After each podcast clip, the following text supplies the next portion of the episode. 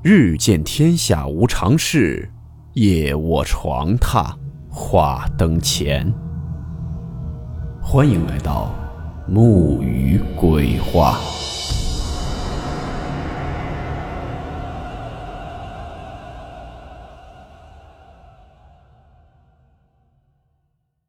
大家好，我是木鱼。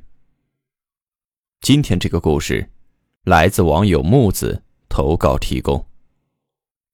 故事名称：地铁里的诡异人影。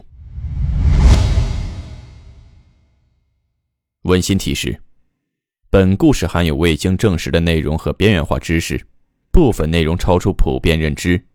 如感到太过冲击自己的主观认知，请大家当做故事，理性收听。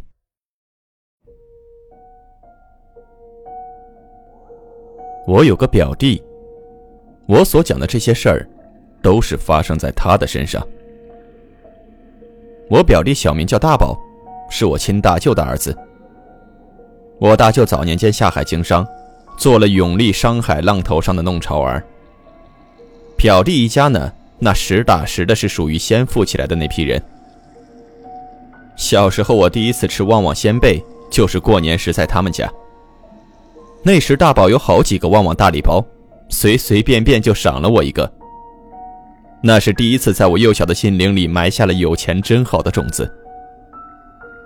不是我仇富啊，纵观我国初代富二代和白富美们，学习成绩能跟家境同比例碾压同龄人的，那几乎是凤毛麟角。比如大宝，考试分数从小到大保持的非常稳定，具有广大的进步提升空间。常年稳坐全年级倒数第一的位置。大宝求学的岁月里，大舅仅仅家教这一项，就投入了不下六位数。费劲巴拉的让大宝读完了中专，好歹啊学了门电子数控的技术。紧接着又投下了不下六位数，把大宝弄进了地铁工作，也是终于端上了国家的铁饭碗。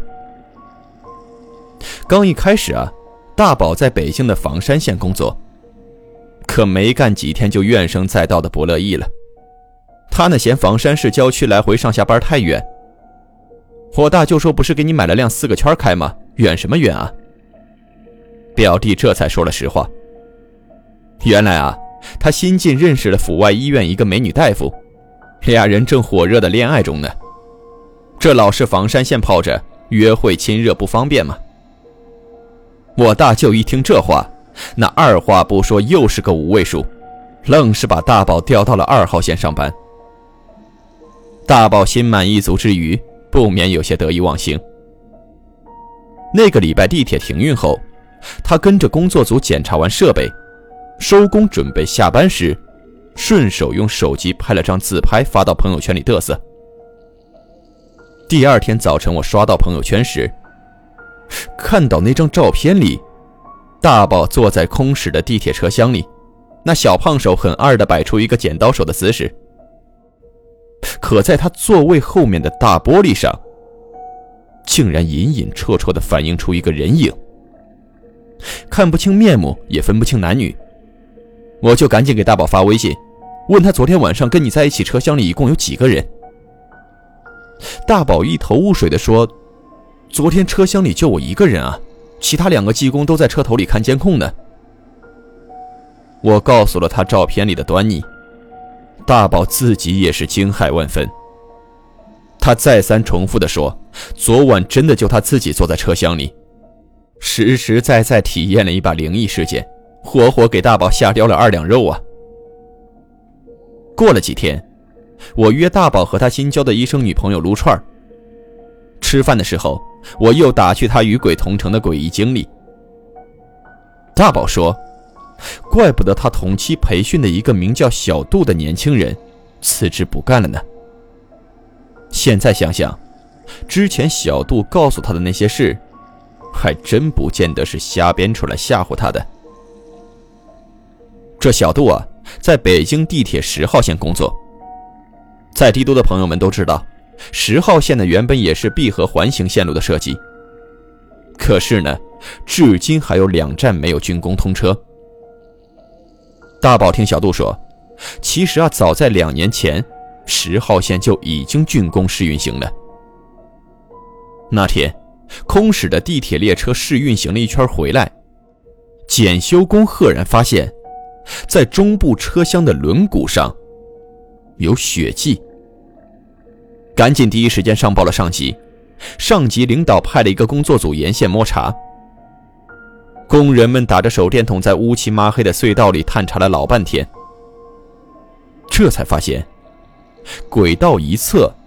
放着一个不起眼的小包袱，几个人走近一瞧，那是个用加长白布随便包裹的布包，有半个面袋大小。打开一看，几个工人全都吓尿了，当场就有吐的。那包袱里是一具没有头颅和四肢的尸骸，只有躯干部分，突兀而恐怖。发现尸体以后。地铁联合公安部门进行了一系列的调查工作，但最终却是不了了之了。那具尸体是谁？是怎么来的？至今没人说得清楚。小杜说，他有一回值夜班的时候，在中控室里睡着了。他梦见自己在监控器里看见一对打着宫灯的人影飘飘忽忽倚立而来。等飘近了，他才发现，那些人影全部都是宽袍大袖、高髻云盘。显而易见，不可能是咱们这个时代的人。略一诧异，那对人影就已经飘到了他跟前。他们把小杜围拢在中间，纷纷把脸凑得很近很近的盯着小杜。虽然离得非常近，但是小杜完全看不清楚他们的脸。就是一团模模糊糊，没有任何的光亮。巨大的恐惧感一下就震慑住了小杜的心，他脚下一蹬，醒了过来，吓出了一头一脸的冷汗。打那以后，小杜在值夜班可就有了心理阴影了。又经历了几次鬼压床以后，吓碎小杜三观的重头戏可就来了。那天又赶上小杜在中控室里值夜班，由于啊心里总是毛毛怪怪的，感觉不踏实。小杜睡意全无，有一搭没一搭的看着手机。他不经意间瞥了一眼监控器，发现地铁隧道里竟然有一个人。只见那人不紧不慢地沿着铁轨道往前走着。哦，不对，那感觉是往前飘着。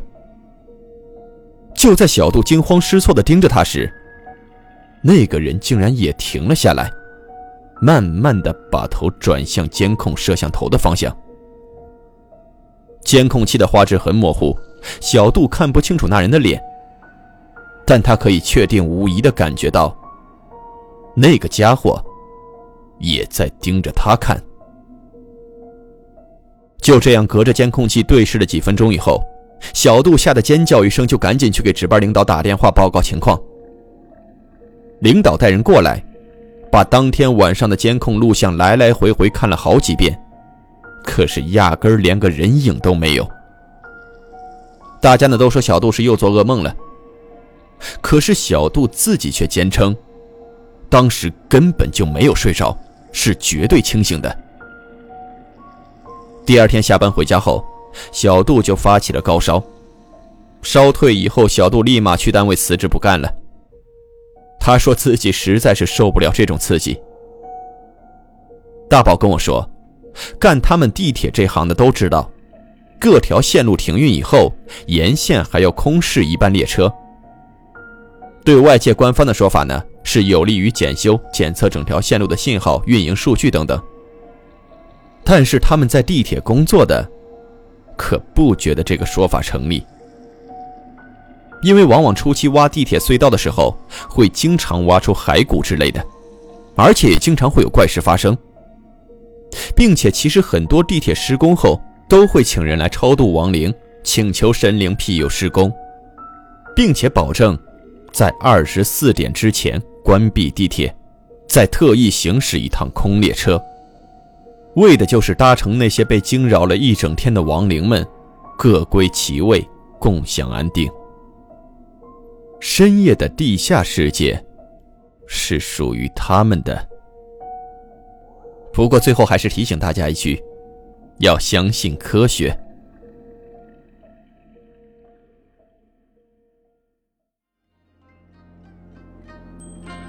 好了，我们今天的故事到此结束，祝你好梦，我们明晚见。